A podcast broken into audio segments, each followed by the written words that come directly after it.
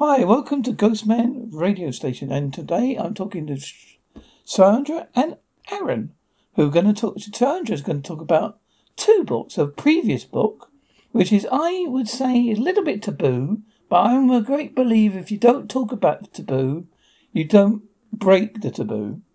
And uh, Sandra's now going to tell me a little bit about her first book, because obviously she's the author, and she can tell me a little bit more detail about why she wrote it and why it was so important to write it. Okay.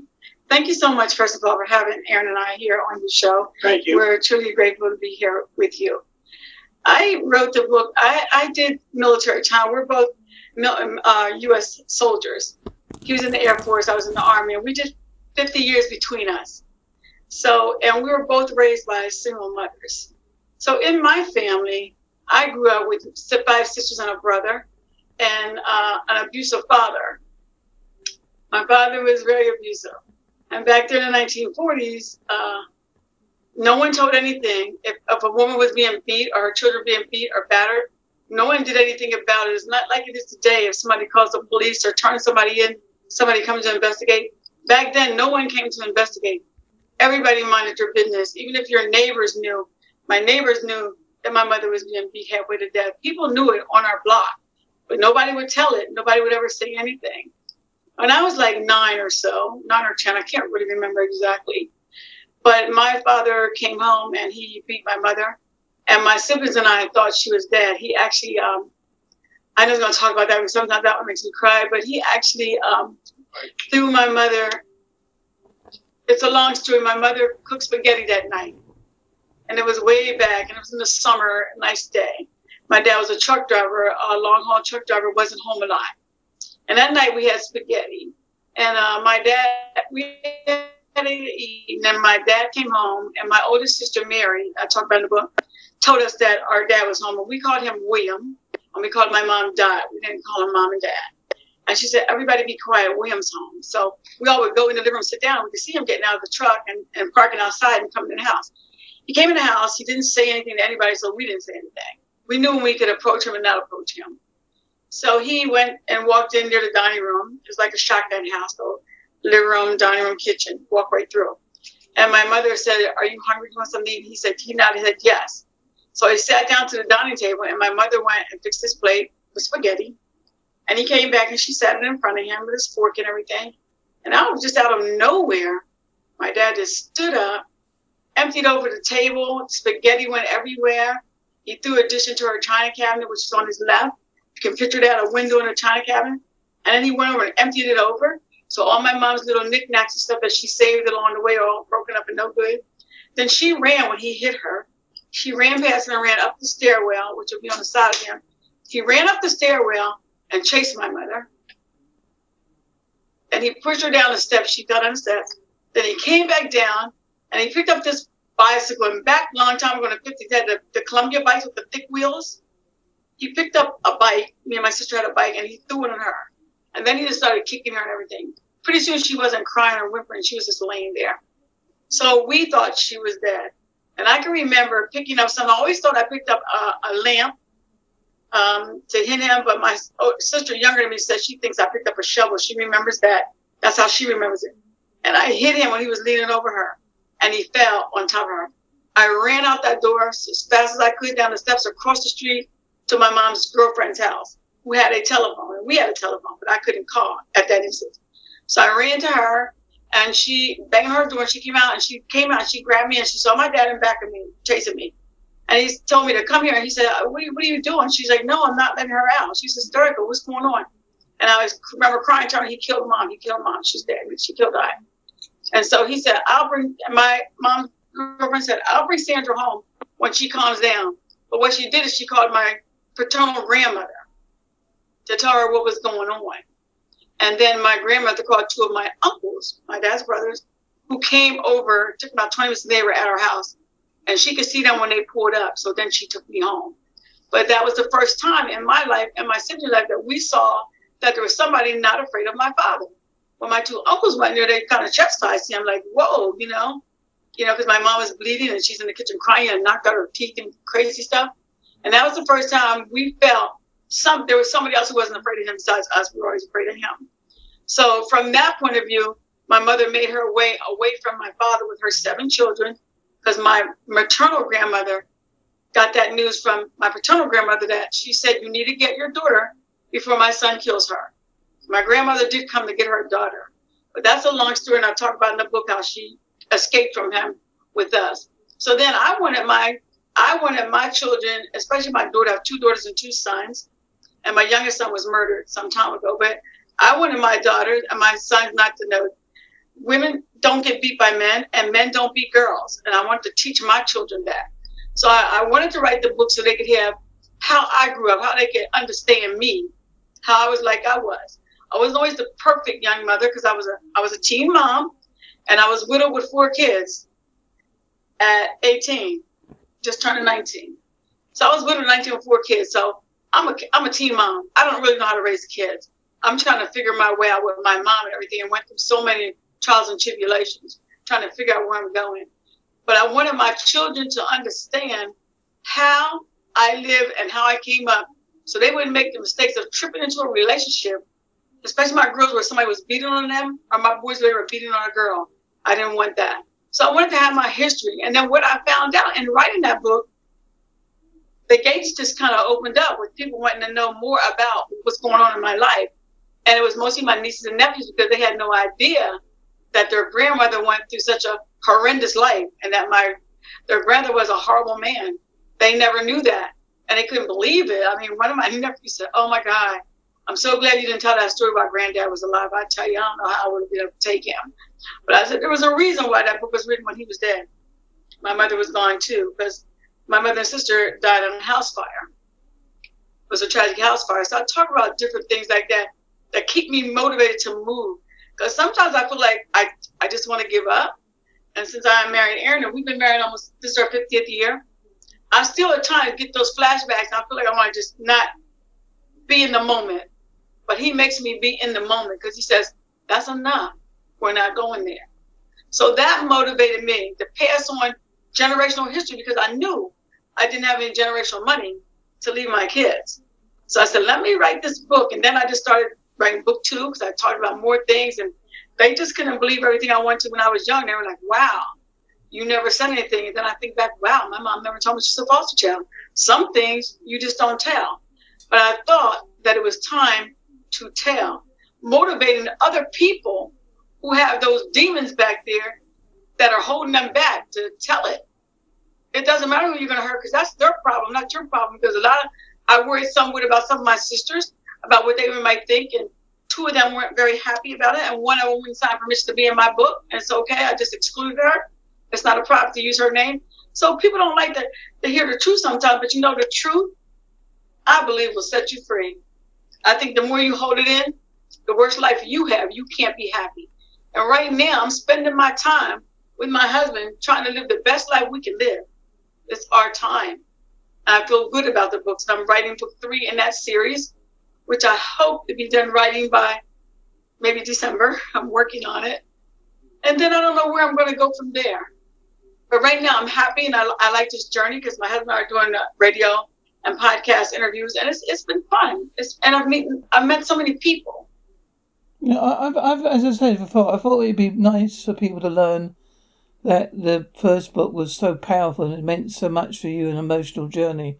Because lots of women and men who go through the same yes. thing. We have to mention that men do sometimes yes. go through the same thing. Yes. And perhaps they may be inspired to think, someone may be listen and go out and read your book and think, no, I don't want to live like this. I'm going to go out and do something about it. And it is the one yeah. of the hardest steps you're going to do. It. People think it's easy to walk away from this situation, and it, it, it's um, and then other people say, "Oh, why do you stay in this situation?" But it's because they're afraid of the. They're afraid, and sometimes they have nowhere to go. My mother was a mother with seven children. She's a high school dropout. She didn't have a job. Where she couldn't drive. Where was she going? She was trapped. She didn't know where to go. That's a lot of baggage for a mom to do with all, all those children and the education and no motivations for money coming in. A lot of them are trapped because they have nowhere to go and they have nobody to depend become that person who's victimizing them. So now we go on about your second book, which is much more joyful, uh, and Yeah. it mentions more about Aaron and how he came into your life, and Yes. obviously he's a wonderful man and a gentleman compared to what you was used to before. Yes. And Yes. it tells you how you've did another journey in life, which I think is fascinating because I couldn't do it. It's in the journey of, of foster caring and stuff like that. It, it, it, it's a very big job to take on someone else with kids who may It is. have very emotional is. and psychological problems. I'm I'm not being horrible, nasty, you know, or anything. No, it, it's it's a challenge, and I think that for both of us being raised by single mothers gave us some good input and what we wanted. Like he, we do a, we did a lot of boys, and he did that because what you think boys should have a father? Yes, uh, you know, I I like the foster care. Well, first of all, me and Sandy, we've always had people living in our house.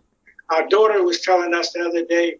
She said, you know, when we were home, and they did, she didn't move out to around 2018, 20. Twenty. She said, I've never remembered just you, me, and my brothers and sisters being in our house by ourselves.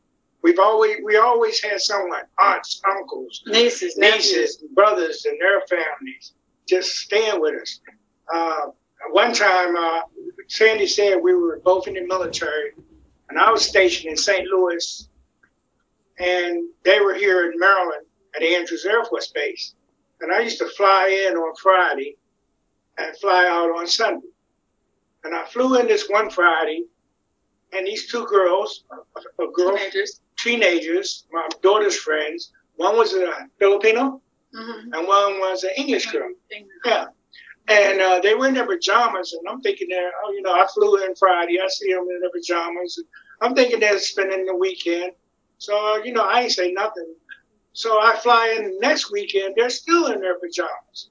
And I asked my daughter, I said, hey, when are they going home? Oh, she said, Dad, I meant to tell you, they live here. I said, okay. I let them move in because the one, both their moms left. The mom, the one from Philippines, her mom went back. They were both military wives. She went back to the Philippines with her husband, and I went. Mom went back with her husband. So uh, I was from the England, but she left Maryland.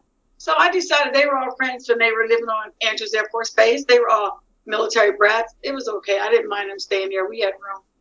So there's always somebody there. Yeah. So I, I think that prepared, uh, like I say, there was someone always in the house. So when everybody left, Sandy got this empty nest syndrome. you know that oh, this we got this big house and there's nobody here found. So He I'm was gonna, happy. I'm gonna let her tell you about how we got into foster care. He was quiet. He was like, he said, I'm not lonely. Find something to do. Get a hobby. I don't want a hobby. I was working. I'm a nurse. I was working. That wasn't good enough when you come home and the house is just quiet. I actually read a story about a foster child uh, agency looking for a placement for a foster child. And I went to um, to go check on her. The story read that they were looking for a home for a Caucasian girl who was pregnant to an Afro American boy, and they were having a hard time placing her. So I called the agency up, and they invited me in to chat.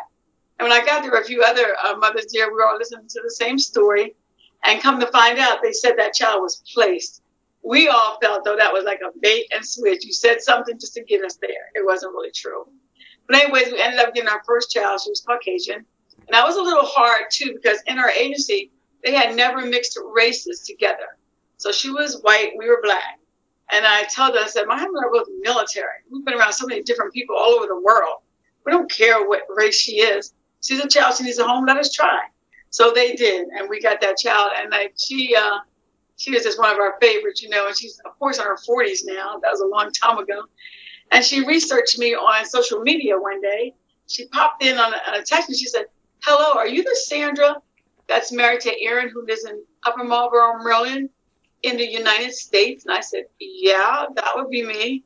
Who are you? And she said, This is Michelle West, Mama. And she had a whole different last name on social media. I said, You have a different last name. She said, I'm married and I married a soldier. She said, I'm in Germany with the kids. She said, The next time I come stateside, I'm going to come to see you. So when she did come stateside a year or so later, And she came to Maryland to see us and brought her twins. She had a, her daughter, she had a set of twins, another daughter. And it was just lovely seeing her. So I think the joy of foster parent is when they reach out and find you and tell you what they're doing and things like that. You know? But she also said that I married a soldier and he's like, and he's black and he's just like dad. she talking about me. So oh you know, so it's influence. So it doesn't it doesn't matter. I mean, like they say, you can take a child from any race, anywhere, and put them in any foreign country, and they're gonna learn that language because that's what they're gonna hear. They're gonna know that. You Well, know, that's true. I think, I think there's too much emphasis on the. I mean, I know that there is a diff, uh, the, the cultural differences between being Yeah, white and black. I mean, sometimes some people can't. You can't even say the word black in some places now Yeah. because people You get offended by the word. But you're thinking, well, it's a colour. I mean, I'm not being horrible, but it, Yeah. it, it, it's a bit hard not to say the word. But I, I don't have a pro- the problem. But did you ever come across any kind of racial tension during your time, or was you okay? Was it that? Yeah, sure. I can answer that. Uh, we had one child. Uh, his name was Richard, and uh, I, I love this kid. It's Caucasian. He was Caucasian, and one time I'm gonna let you tell the story about the restaurant. We took him to a restaurant. We went out to dinner. We had another child with our Afro American child. We all went out to dinner at um, Olive Garden. So I told the boys, just get your menu and get what you want. You get whatever you want. So we're looking at our menus, deciding what we want. I opened his eyes. I'm like, hey. I tapped the table and he looked. up. I said, what's the matter? You want to go somewhere else? Because I said, we can go to another restaurant. And he said, no, it's just that. I said, just that what? He said, I never knew that black people did the same thing that white people do. I said, what do you mean? I mean, the family went out to eat and everything like that. I'm like, of course we do. We all do the same thing. He had no idea. He said, my dad told me different things. And that's when we found out that his dad was a Klansman. That's when he told us. And that, that kid um, did well with us, graduated school, got a job, got a car, was working and doing great. And then one day, a couple years later, we got a message, a call from his mother called Aaron that he was in a car accident and he died.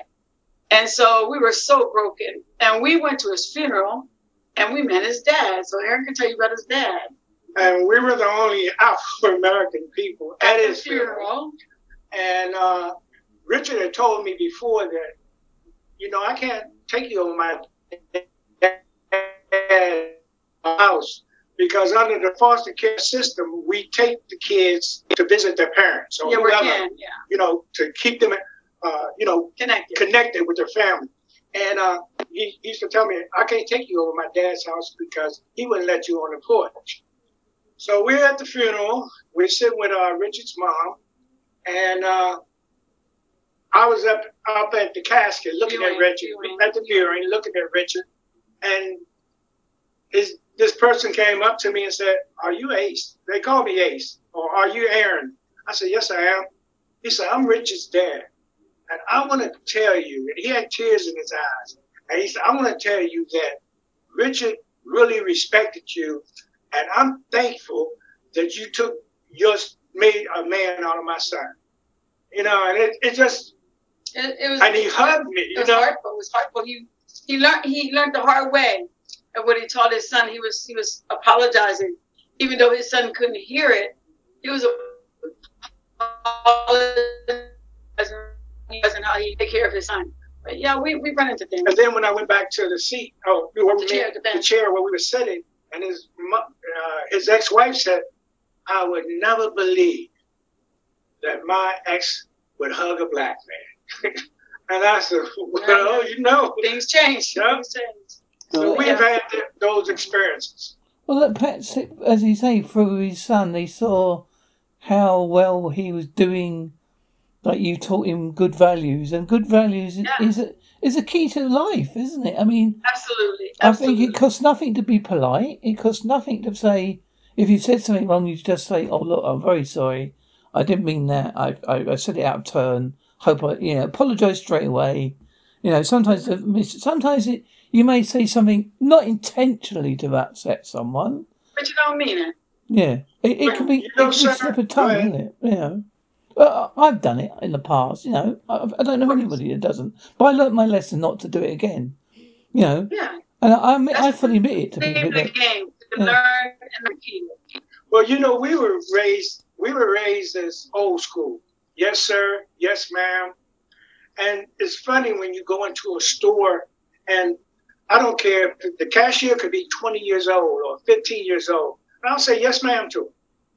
And they look at me and say, I said, you know what? It's just respect. it's just respect. yeah. It's You know, respect. it's just a word. You can you you you break the tension. You know, and it's just respect. Yes, ma'am. They're doing me a service. You know, and I think we've lost that. You know, in, in this day and time because the kids don't respect anything. They don't respect the elders. Oh, they, re- they they they respect their mobiles oh yeah, they respect like them. that. yeah, well, it's because we. The trouble is, we.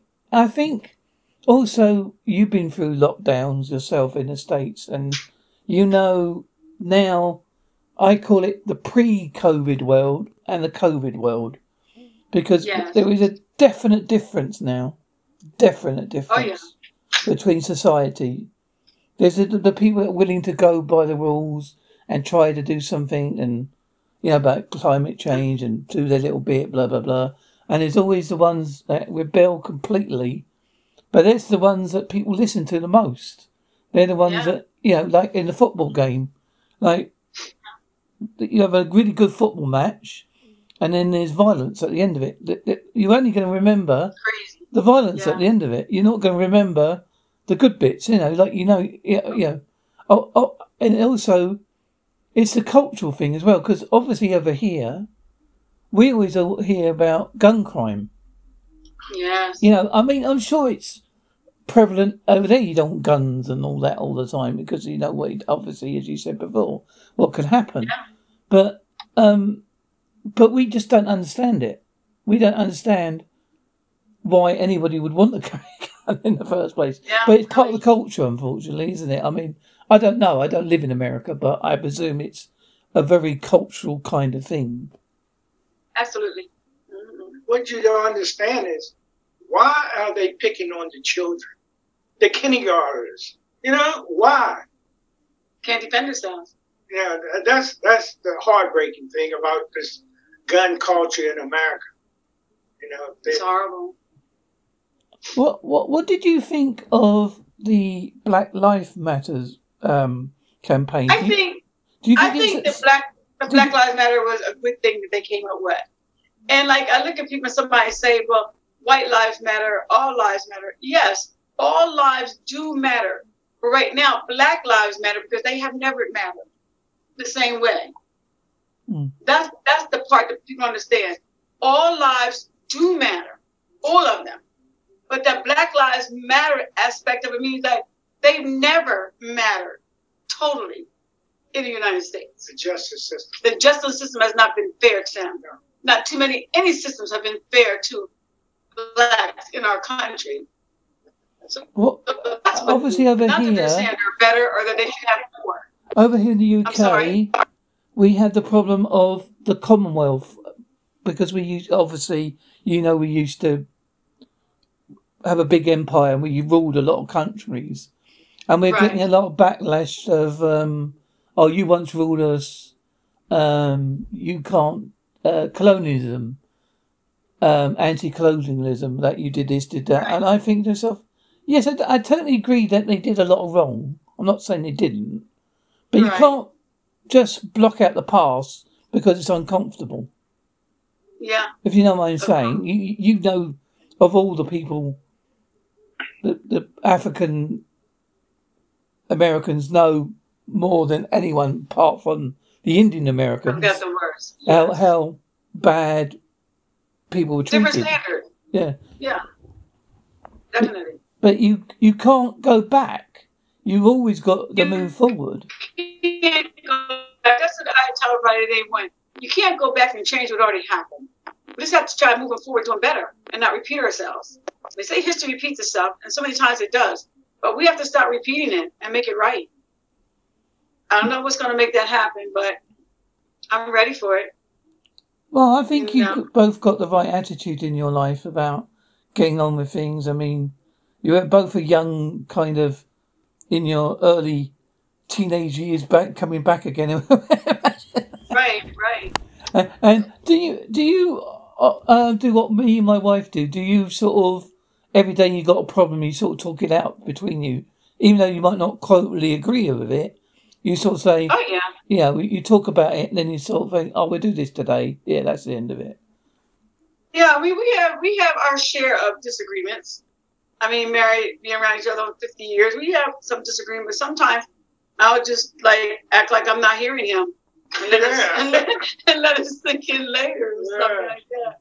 And then he says, when I'm mad at him, he said, he, I, he said, uh, uh, uh, okay, he said, he just don't say nothing back so I can just be quiet. So I don't know. That's my secret of being That's your married. secret of being married? Agree, agree with her. Yes, you're right, dear. I think it's every man's every man's marriage age. Yes, dear. Yeah, you know, no, dear. No, just dear. Because you don't want to go to bed mad. No, never that. No. So I tell young people that when I do speeches, when I go places, whatever you do in that relationship, don't go to bed angry because if you don't fix it before you go to bed, it's going to be there in the morning and it's going to get worse. So don't hold those grudges. Grudges just tire right. you out. Please mention your books, where we can find them. My book is on Amazon.com, and also I have a website. And um, the name. The name. My website is my full name in small print. So it's www.sandra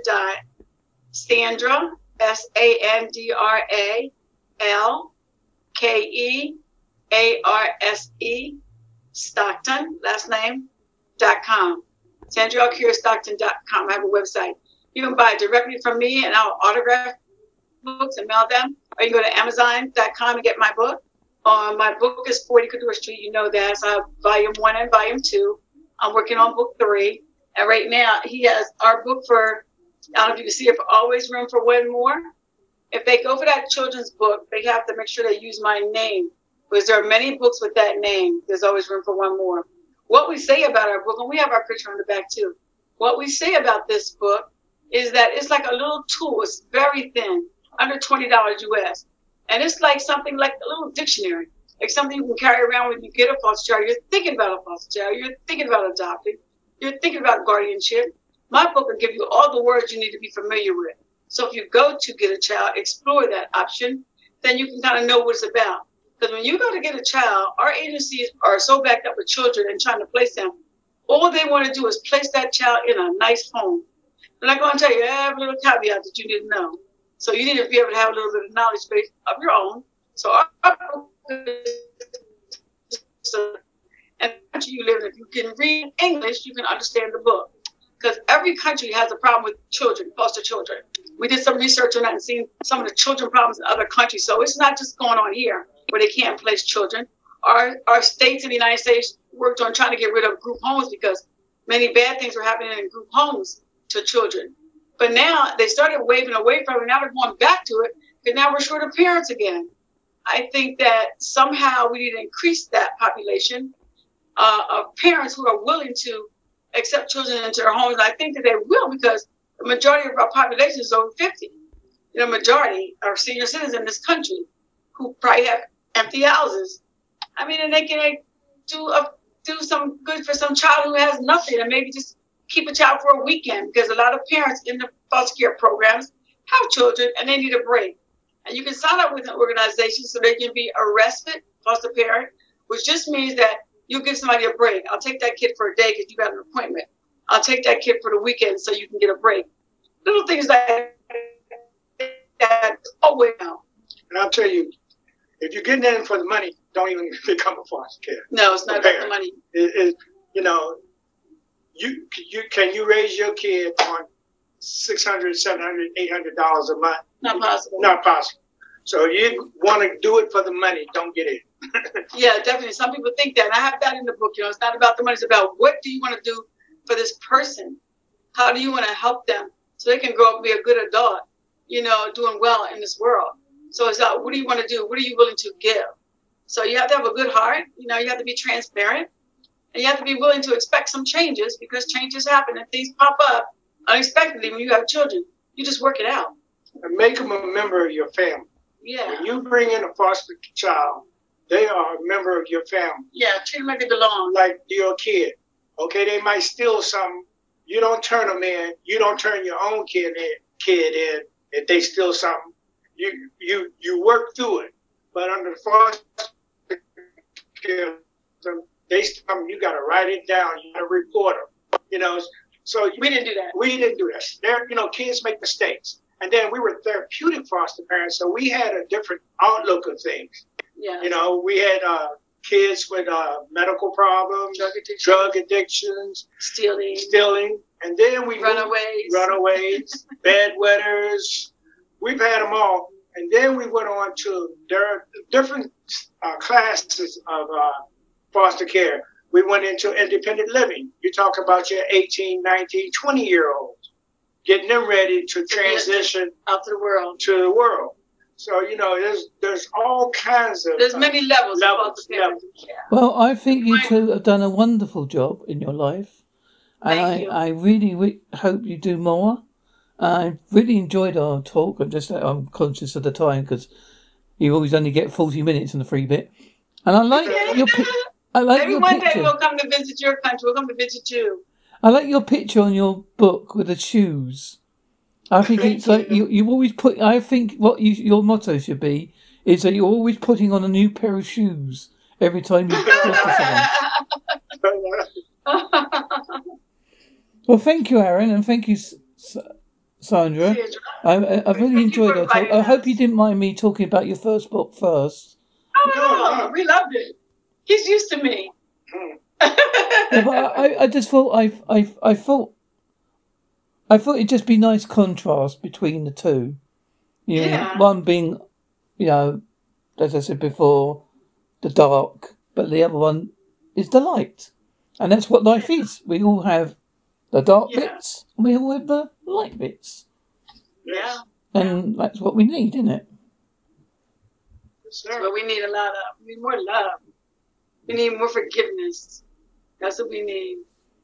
And I, I, I thank you again. I shall mention your website, and I shall put the link to the book on my um, YouTube link when I do it in a minute. And I'll take what I do. It's an audio version, but I'll take a picture of the book cover, and I'll use that for you. Okay. Okay. I Thank you. appreciate And um, I do appreciate you giving your time of day. I know time of day is very valuable um, in Thank life, Thank you very much. and try to keep cool. We will. All All right. right. Bye bye. Right, thank you very much. Bye. Thank you. Bye.